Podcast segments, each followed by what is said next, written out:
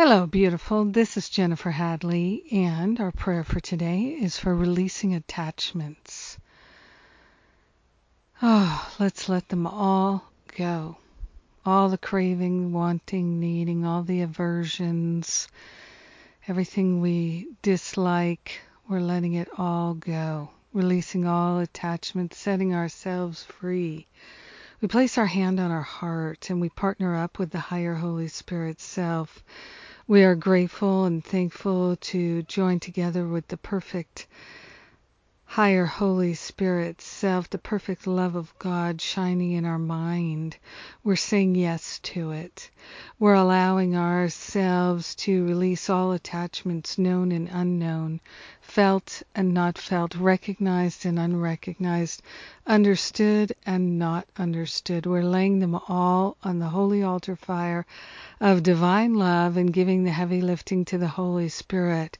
So we're consciously saying yes to releasing any sense of craving, needing, wanting, any sense of feeling tortured or bothered by dislikes, aversions. We're setting ourselves free here and now. We are grateful and thankful to open our hearts and our minds to a life without attachments.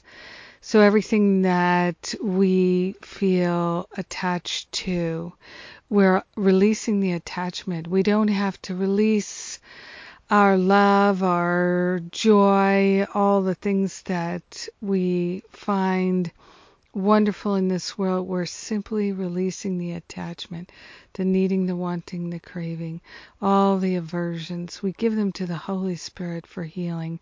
So grateful that we have an outlet for our healing, that we are not alone, never alone.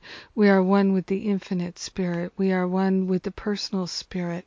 We are grateful and thankful that our healing, our willingness, our declarations of love, and our affirmations of healing are bringing benefit to all beings. We are truly helpful.